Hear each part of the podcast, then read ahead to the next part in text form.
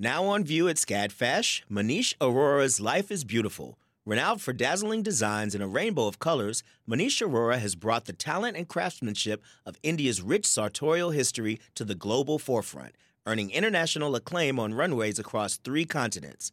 Designing in India since the 1990s, Arora's glittering garments celebrate extravagant expressions of self through varied materials, techniques, and silhouettes in a triumphant union of Western and Eastern aesthetics adapted to today's multicultural society with a touch of humor. Find out more at scadfash.org. Support for WABE comes from 100 Miles, a nonprofit committed to preserving Georgia's 100 mile coast. Protecting this critical coastal ecosystem takes all of us. Watch the stories of the innovators and future leaders who help keep our coast flowing at ourgeorgiacoast.org.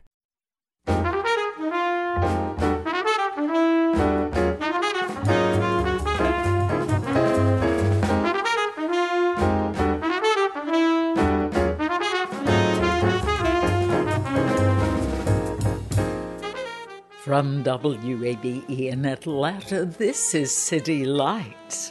I'm Lois Reitzes. Thank you for listening. What happens to a dream deferred? asks poet Langston Hughes in Harlem. Does it dry up like a raisin in the sun?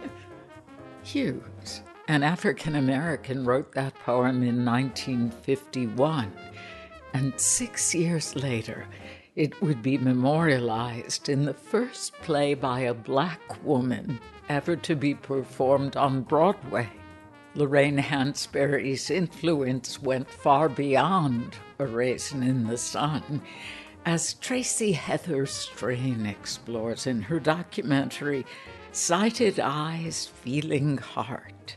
Later this hour, we'll listen back to an interview with the filmmaker about Lorraine Hansberry who famously said, In order to create something universal, you must pay very great attention to the specific.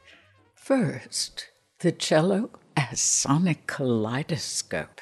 Maya Beiser has been described as the reigning queen of avant garde cello and a cello rock star by Rolling Stone. In 2005, Philip Glass invited Maya Beiser to perform the solo cello part of his score to Naqoyqatsi on a worldwide tour with the Philip Glass Ensemble. Her new recording is devoted entirely to music of Philip Glass, and she joins us now via Zoom to talk about the album. Maya Beiser. welcome to City Lights. Thank you so much. People are familiar with concert cellists, those who perform with orchestras, cellists who play chamber music, quartets, trios, and so on. But you've created an extraordinary career as a solo cellist. Would you explain how your artistic self expression evolved and also the role of technology within that path? Yeah. I think the one thing that probably can define my career is the fact that it was always surprising in some way or another to me. And I never limited myself in any sort of um, dogma. Even though I'm, I'm classically trained and I started to play very young, I've always wanted to expand the vocabulary. A lot of it is because in my mind, music is a very visual thing and is very expansive you know form of art. And so to me, it connects to everything. And I always felt that I wanted to create these big sound sculptures with my cello. And so, of course, when the technology that we have today really allows me to do that. So I've started to create these uh, kind of multi-tracking yeah i'd like to think about it as a multi-layered sound sculpture with a lot of my recordings where i just you know i overdub and create loops and um, and just kind of expand the sound of of the instrument. Mm. You've spoken about building an entire universe of sound with many diverse layers, all yes. from your one instrument. What track would illustrate that well on this new recording? Well, probably the very first track, which is uh, Etude number five. I was thinking, in this album in particular, I was thinking about stratum, you know, which is the layering that occurs in rocks that are formed on, on the Earth's surface. And I was imagining the layers of my cello becoming porous and that Philip Glass's music kind of flows through through each layer and kind of like lava creating new patterns and and uh, expanding into the landscape. So I think etude number five could reveal that because it starts very very small and it slowly kind of expands and, and becomes this kind of whole universe of sound.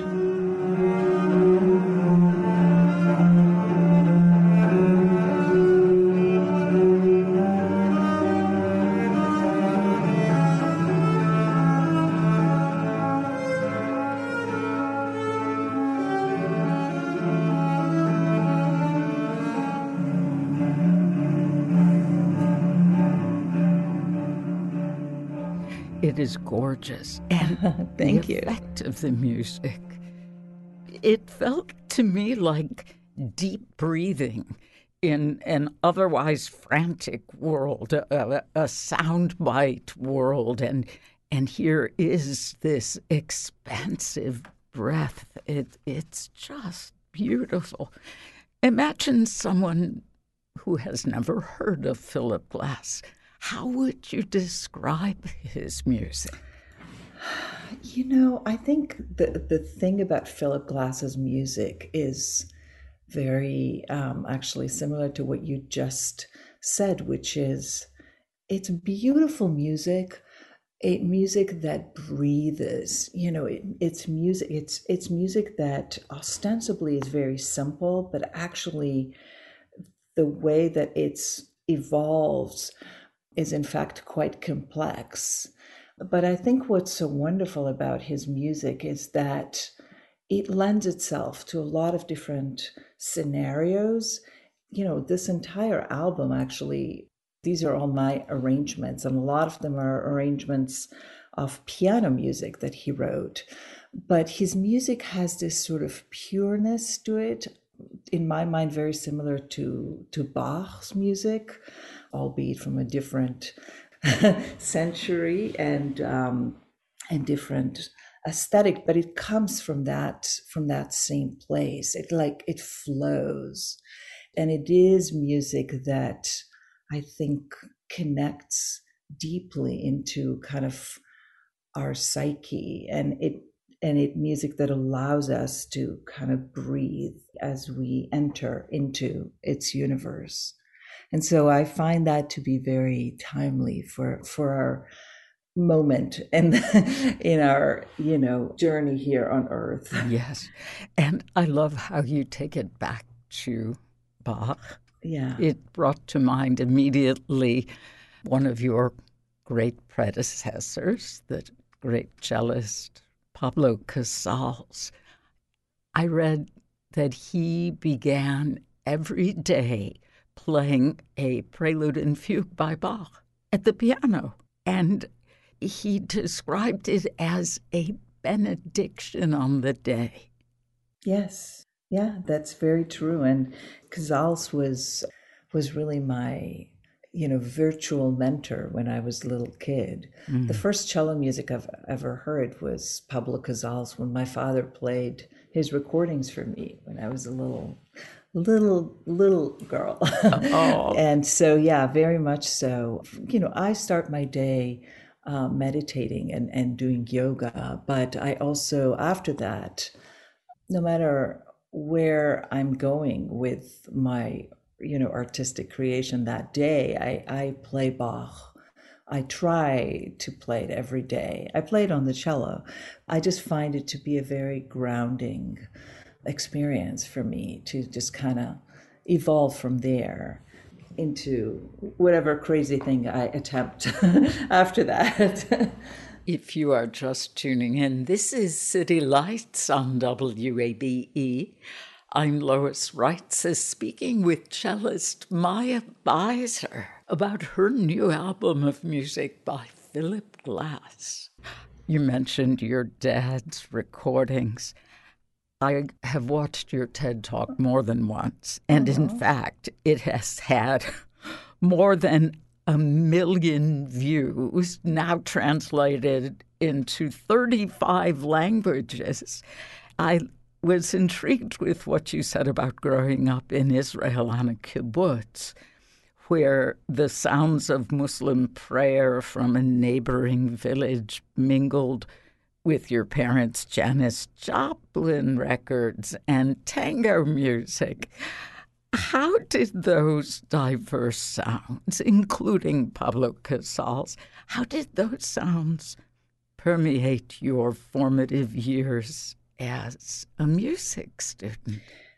Yeah, you know, I think that the one very important effect that that had taking in as as a child all these different types of music you know the mediterranean the beautiful music arabic uh, tradition of music you know jewish music the tango music my father is argentinian so he was very much into tango and and particularly astor piazzolla mm. and the music that I was exposed to, Brian Eno and um, avant-garde music, John Cage, um, all of it together for me, the one thread was that it was all music, and I, I never saw or or felt the boundaries that we sometimes put into these different genres, and and so I think that I just uh, set out to evolve as an artist with this kind of worldview, which is to allow myself to be open always to anything that touches me. And so I, I'm much less interested in in genres or in all these kind of boundaries that we put between us as people and, and much more interested in in the deeper connection that exists and that all these different kind of music i think reveal and certainly though he is situated for the most part, in the classical realm. Philip Glass's music is a marvelous gateway in the ways you describe about transcending genres. Let's talk about another track on the recording, Mad Rush. Yes. The use of repetition in Philip Glass's music has been described as hypnotic. I thought about an earlier recording of yours, trance classical, love the pun, and wondered if that element drew you to this piece, to Mad Rush. Would you guide us through a bit of it? Mad Rush is really one of Philip Glass's greatest, I think, pieces. It was written in 1979. It's originally for piano. It's a real virtuosic piano piece.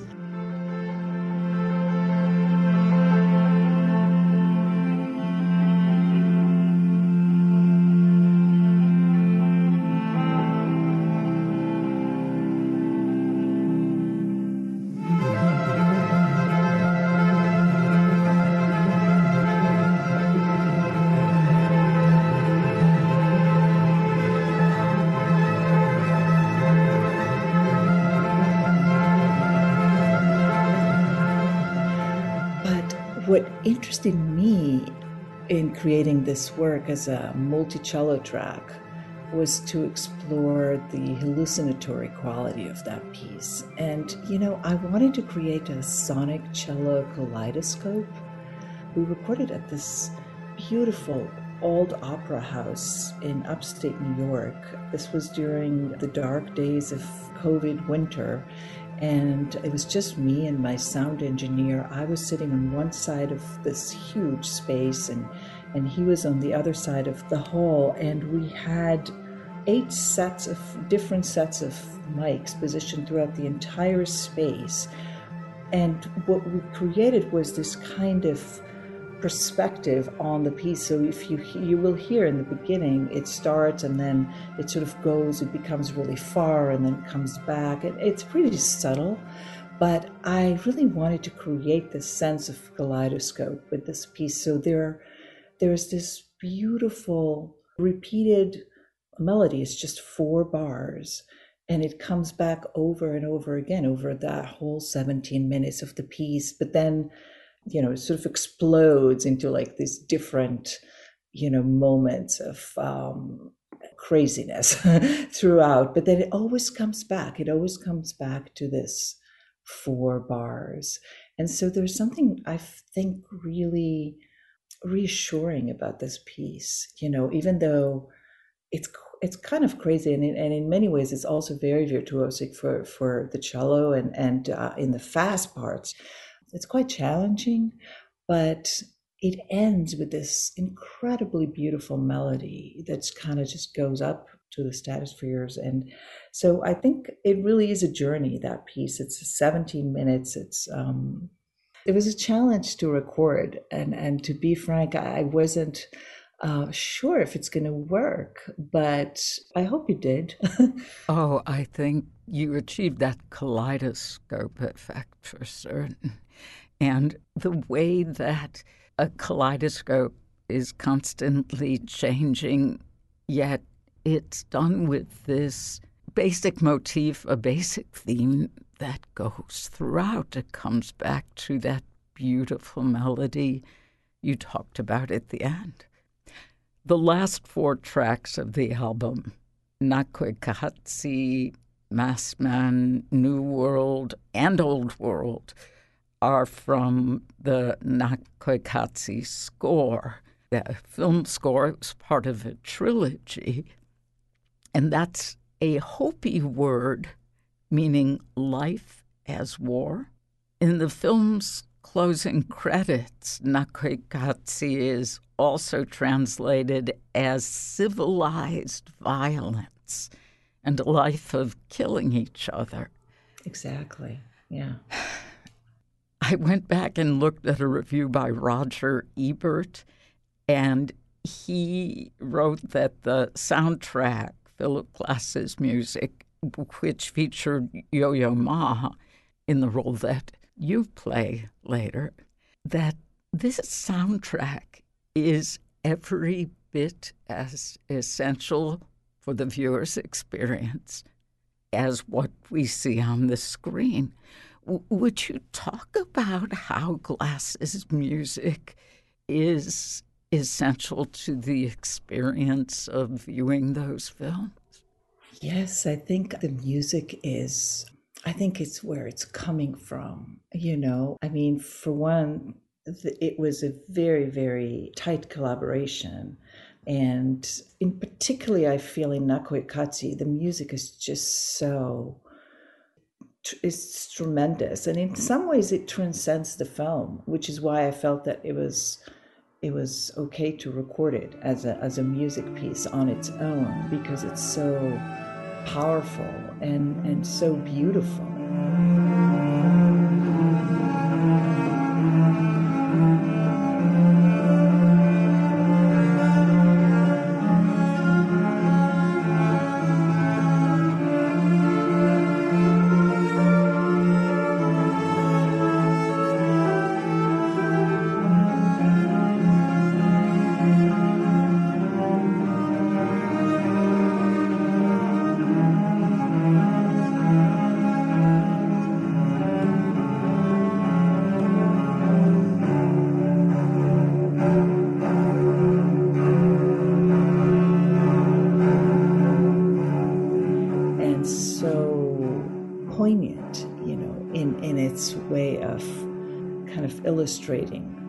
Human experience. and I feel like in particular in these times that we that we are living today, when I set up to start creating those arrangements during the summer of, of lots of violence uh, all, of, all around the country, but in New York and with George Floyd, just such sense of grief, you know, around for me about what you know what we do to each other and how we are unable to see the humanity in all of us and so I think you don't necessarily need to see the film or to know anything about it because Philip Glass uh, music is just it's just there and it tells you everything you need to know. Mm-hmm. But knowing the context can add to our appreciation. Would you tell us about your role as visiting artist at the MIT Center for Art, Science, and Technology? you know, it's been a really wonderful experience being part of this.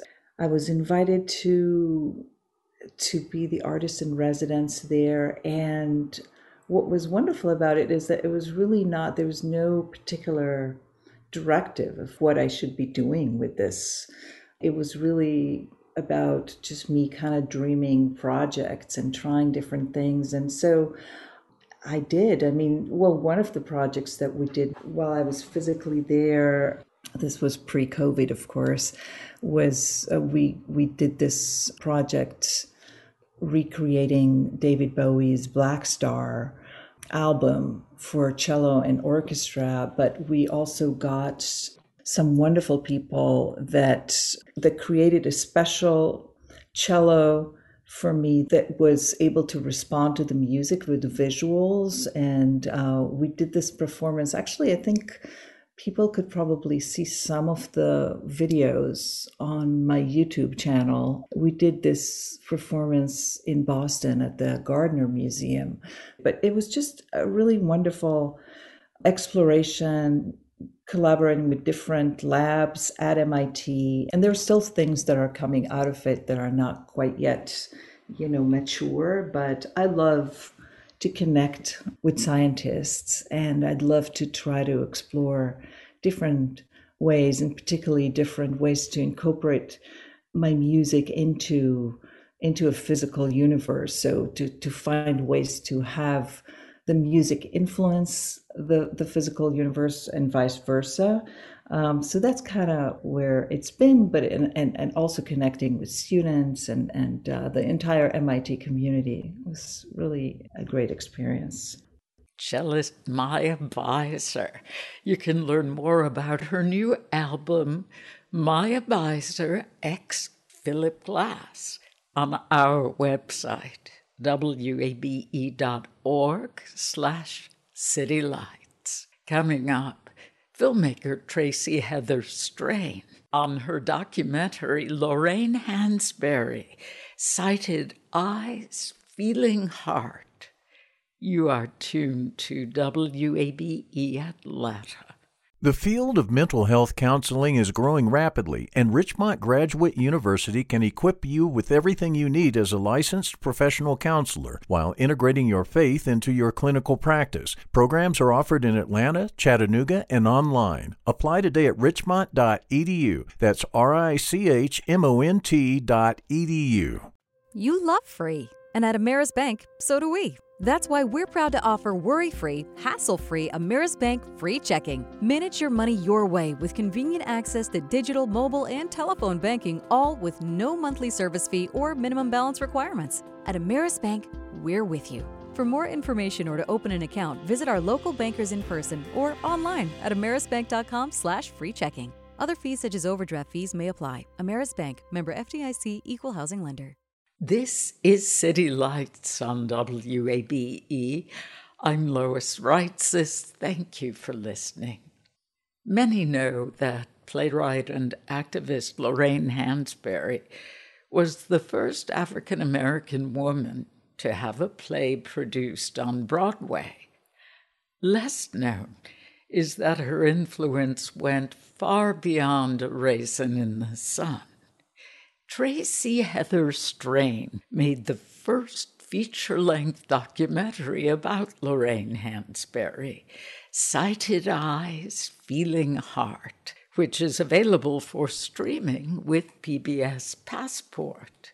When the documentary was released, Tracy Heather Strain joined me in the WABE studios and began telling me how her discovery of Lorraine Hansberry transformed her.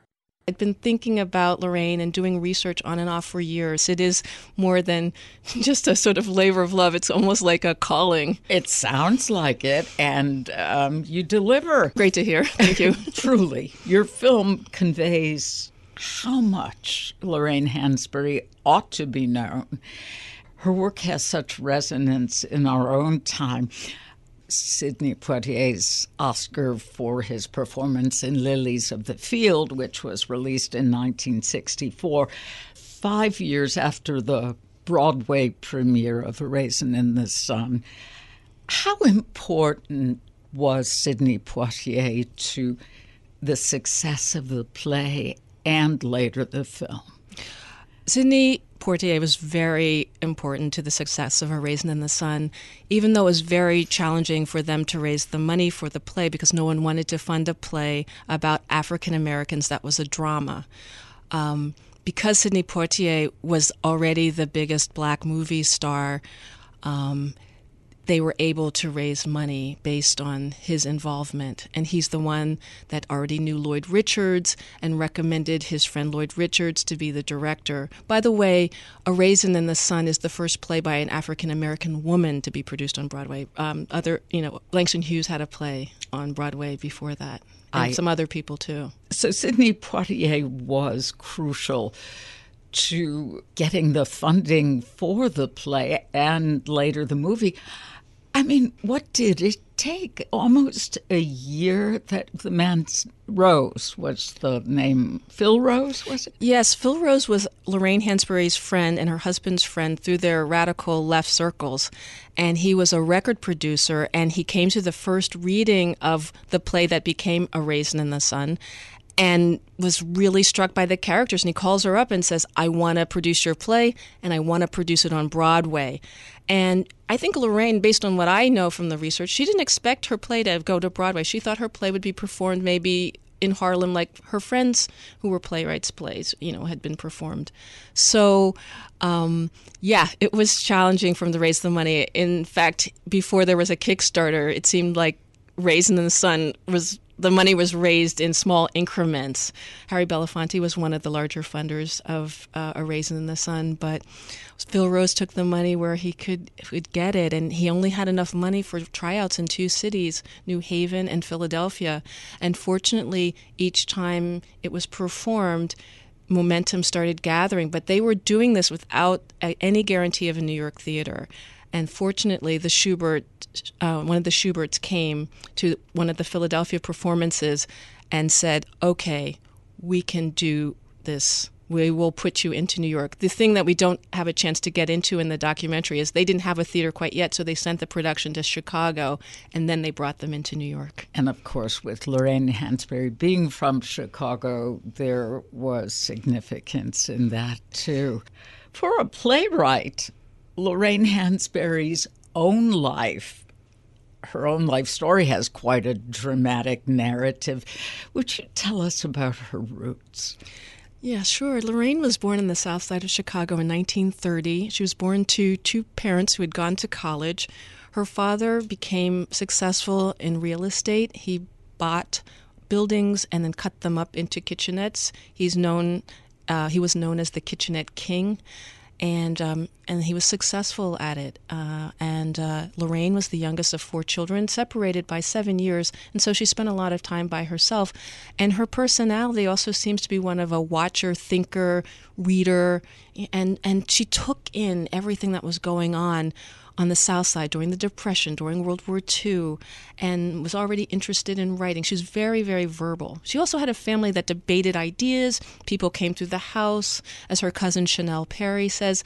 They they listened to these people talk, and they were also a very race conscious family in the sense that they felt like it was their duty because they had were given much to, to do things to help change um, the fortunes of other African Americans. And one of the major things they were involved in is trying to open up more homes for African Americans because everyone was most everyone was segregated in the south side of Chicago. Indeed. And so here she's from this well educated, well to do family. But that didn't protect her from racism. And she had a transformative, shocking experience as a little girl. Yes, when she was seven years old, her family, as part of a test case, moved to an all-white street, and uh, they were. She and her sister were sitting on the porch, and a mob came, and the they had like a family bodyguard got them inside the house, but someone threw a brick, and the brick or piece of mortar almost hit Lorraine.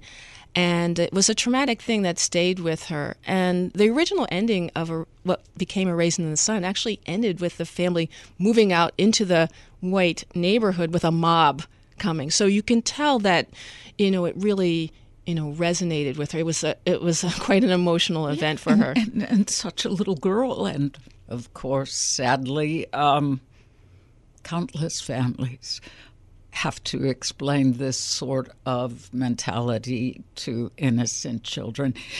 We have this very refined, super intellectual person in the form of Lorraine Hansberry who believes in the power of art and theater in particular to take on social issues. And the thing is that she's coming from an analysis, she was very radical in her politics and and because of her politics on the left, and she had been a you know a member of the Communist Party for a period of time, the working class people were part of you know what she was focused on. She felt like the it's from the people who were the working class that were going to change society.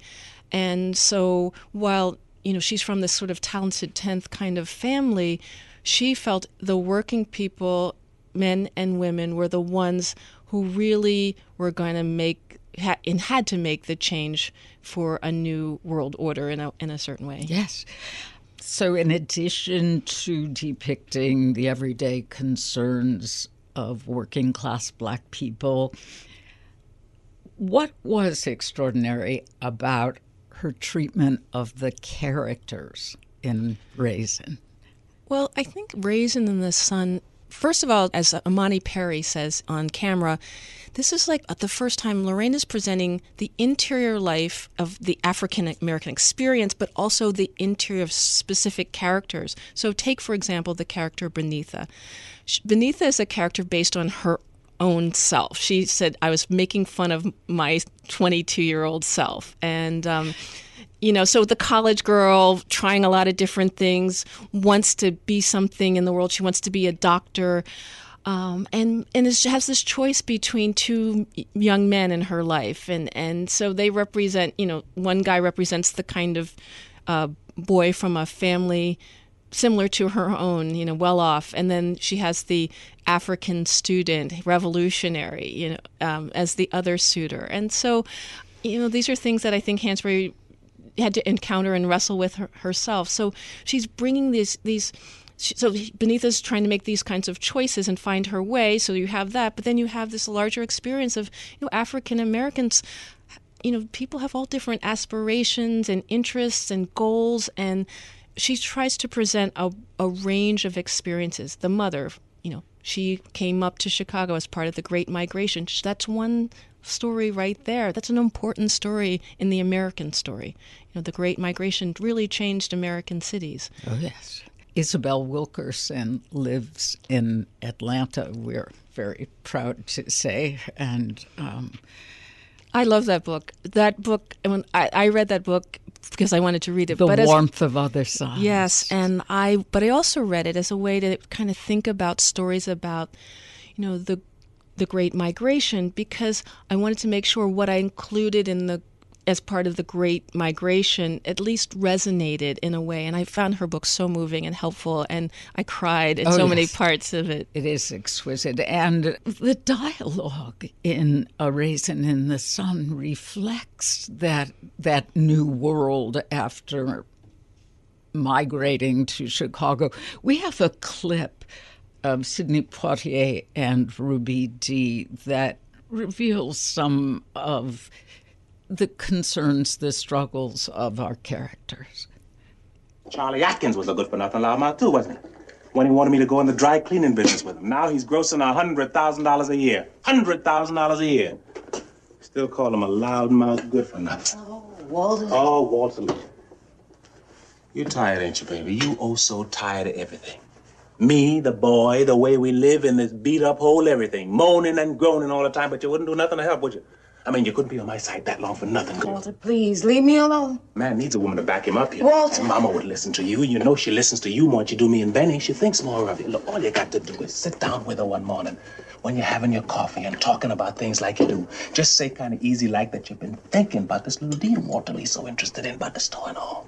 Just keep sipping away at your coffee like what you're saying ain't that important to you. Before you know it, she's listening good and asking you questions.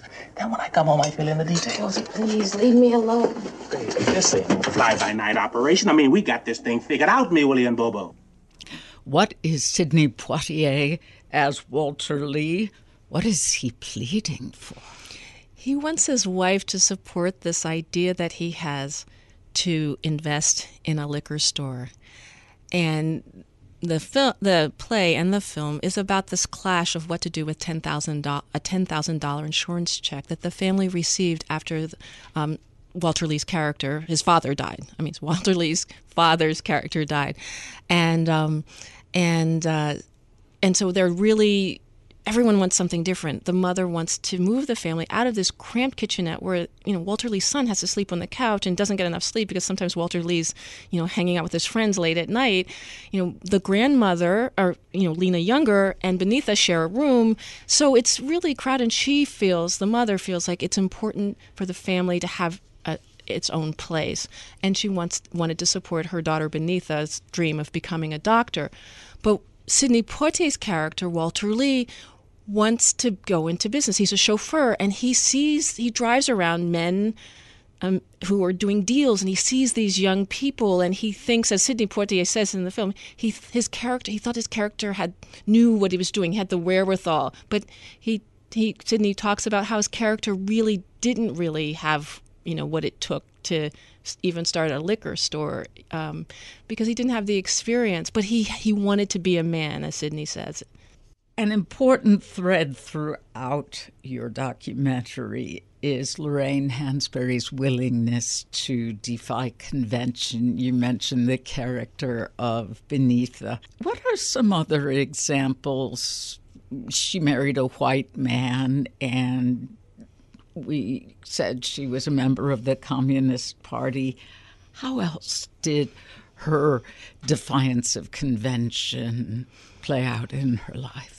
Well, she was as you mentioned earlier in the show, she was she believed in the power of art. So one of the things is that she was really outspoken in terms of issues like peace movements. And when Paul Robeson's passport was canceled and he couldn't travel to the World Peace Conference in Uruguay, she took his place. And in fact, she told the State Department she was going to Europe. She went to this quote unquote illegal peace conference in Uruguay.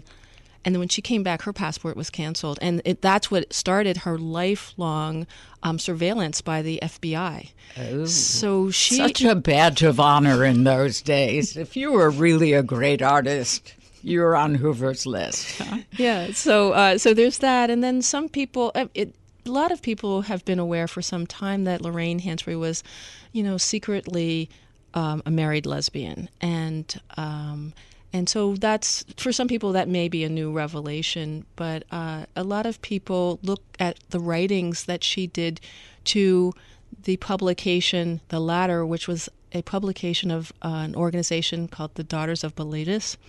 And like everything she did, she wrestled with ideas and analyzed it. And she was analyzing being a married lesbian and, and issues related to being homosexual. So, like, again, like everything else, it wasn't just light she really wanted to like examine things and she had ideas about this and that and looked forward to society changing. The award winning documentarian Tracy Heather Strain. In a moment, we'll return with more of our conversation about her film Lorraine Hansberry, Sighted Eyes, Feeling Heart. You're listening to WABE Atlanta. This is City Lights on WABE. I'm Lois Reitzes. Thank you for listening. If you are just joining us, we're listening back to my conversation with the filmmaker Tracy Heather Strain. Her documentary, Lorraine Hansberry, Sighted Eyes, Feeling Heart, is available for streaming on PBS Passport. Here, Strain speaks to Hansberry's enduring friendship with her ex husband. We have her quoted in the documentary. Um, she said, Bob and I have been, Bob being Robert Nemiroff, have been getting divorced for years, but we remain the closest of friends, I suppose. So uh, he, if you look in her papers, you see that he took care of things, he interacted with her, he produced her second and last play to premiere on Broadway while she was still alive, called The Sign in Sidney Brustein's Window. So, yes, he was trying to, you know, he was making things happen. They didn't get divorced until uh, early 1964. He went and got a Mexican divorce because in New York you couldn't just get a divorce very easily. And uh, but no one knew until she died that they had been divorced for almost a year. Well, in fact, he it was Robert Nemiroff who knew about her cancer before she did. Yes, in fact, a lot of people knew about her cancer before she did. Yeah, we did research on this, and and we talked, you know, a lot of people. And my parents are born in the 30s, and my in-laws also. And so everyone confirmed back then, people didn't often did not tell you that you had cancer. I don't know if anyone saw Mad Men, but when Betty got cancer, they called her husband in. They did tell her, but it, it was handled very differently. And we even found research to confirm that in that time period, in the 60s, doctors did not often tell their patients that they had cancer. So it's hard to know if she would make she would have made different choices had she known. Um, but we are fortunate that um, Burt D'Lugoff, who unfortunately passed away recently, so he did not get a chance to see the completed film, who was her friend and her tenant, um, uh, you know, said, I was one of the people who made the decision not to tell her he was a physician. In talking about her, in addressing her activism in the film, you brought out very young upon moving to New York after um, a year of college at the University of Wisconsin, two years of college at the University of Wisconsin. She moved to New York to write for Freedom, which was a publication Paul Robeson founded, mm-hmm. wasn't it? Yes, yeah. Um, shortly after she moved to New York for what she described as an education of another kind, she joined the staff at Freedom first as a typist and sort of you know entry level person and did did a lot of different things and then but she also started writing and moved up very quickly. She was surrounded by artists and activists, including Paul Robeson, who was an internationally famous singer, um, actor, uh, activist. Yeah, he was. He was. He wanted. He had a law degree, you know, and, and he expected. He wanted to be a lawyer, but because of discrimination, he he couldn't get you know the kind of job that was commem- commensurate with his his education. Um, but so imagine just being in a, a, a newspaper with Paul Robeson, and then you have Du Bois working nearby, who also believed in the power of art and artist to change things. Alice Childress is working there, who had was an actress who had been in Anna Lucasta on Broadway. She was writing plays and things. And there's all these other women, men as well, but there was also a lot of women working at Freedom who were involved not just in, um, you know, journalism um, and writing articles, but they were activists as well. And so it was kind of a training ground. I like to think of Hansberry getting her 10,000 hours in of, as an activist early on, starting with her childhood with these parents that were activists, and then kind of moving at Wisconsin, she was involved in the Young Progressives of America. She was the president her second year, and she worked on the Wall Henry Wallace campaign. And then she goes to New York, and you know, it's kind of like a new education um, but then decides that the way she wants to reach people is through the theater, and, and you know, and so she she leaves freedom. She leaves freedom because she believes that there is this power in theater to not only address social issues, but to show us how we might tackle them, overcome them. It was disheartening to discover her frustration with Bobby Kennedy that you bring out toward the end of the film.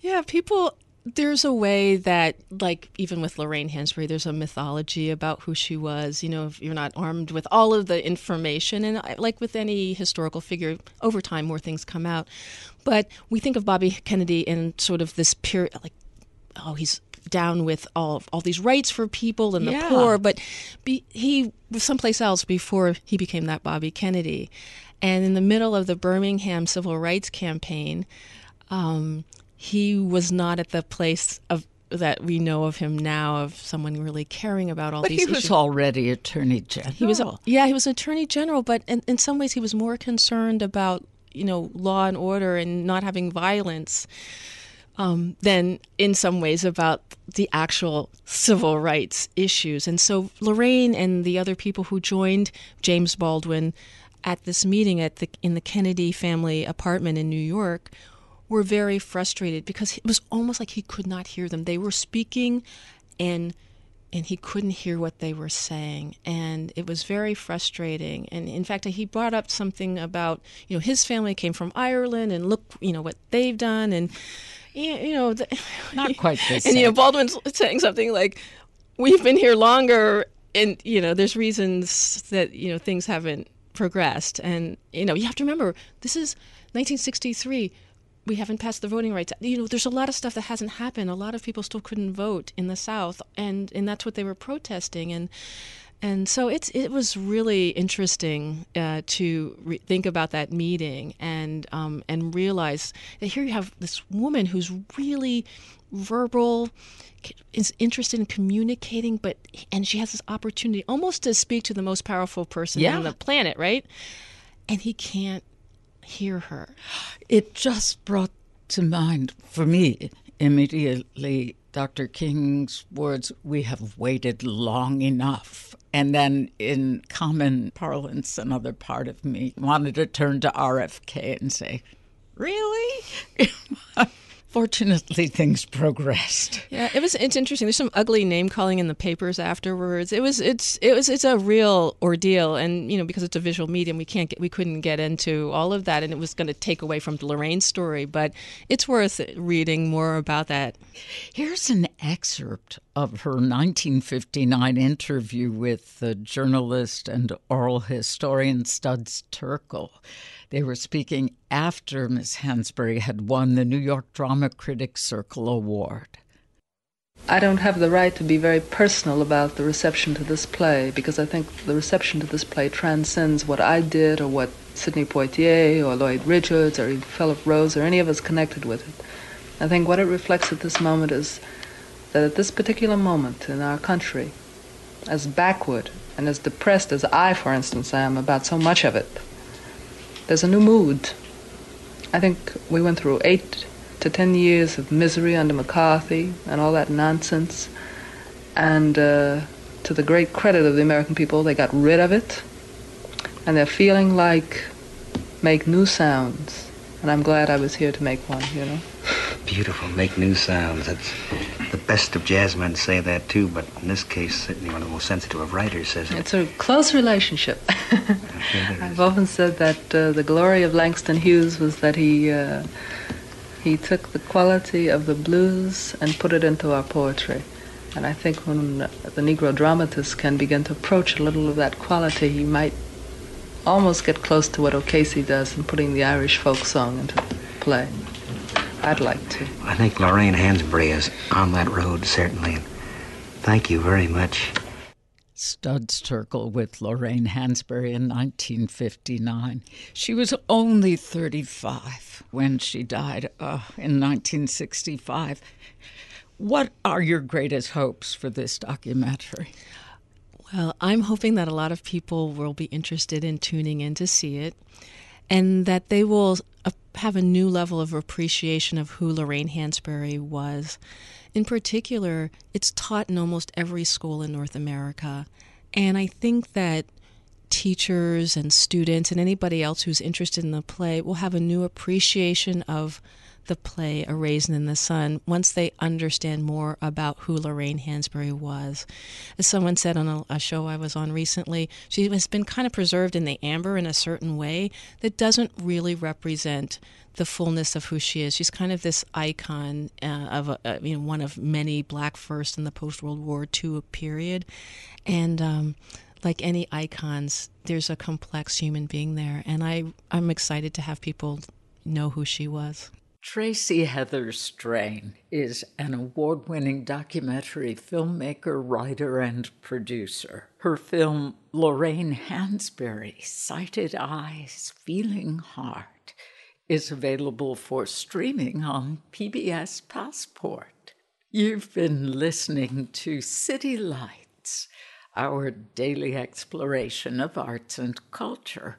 Tomorrow at 11 a.m., Atlanta artist Dawn Williams Boyd tells us about her work recently acquired by the Metropolitan Museum of Art in New York. If you missed part of today's show, you can catch up on our website, wabe.org slash citylight.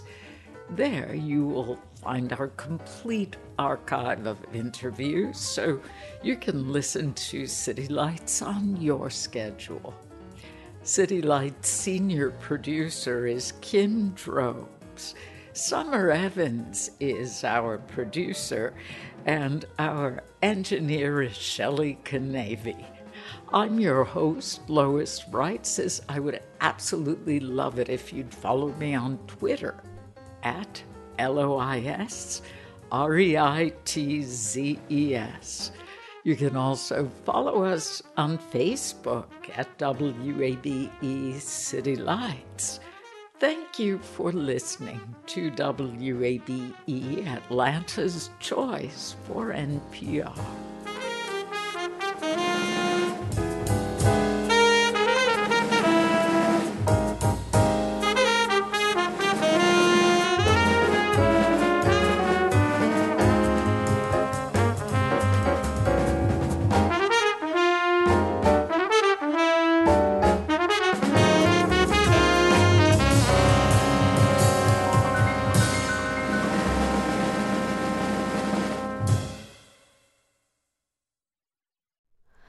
Hi, it's Terry Gross, the host of Fresh Air.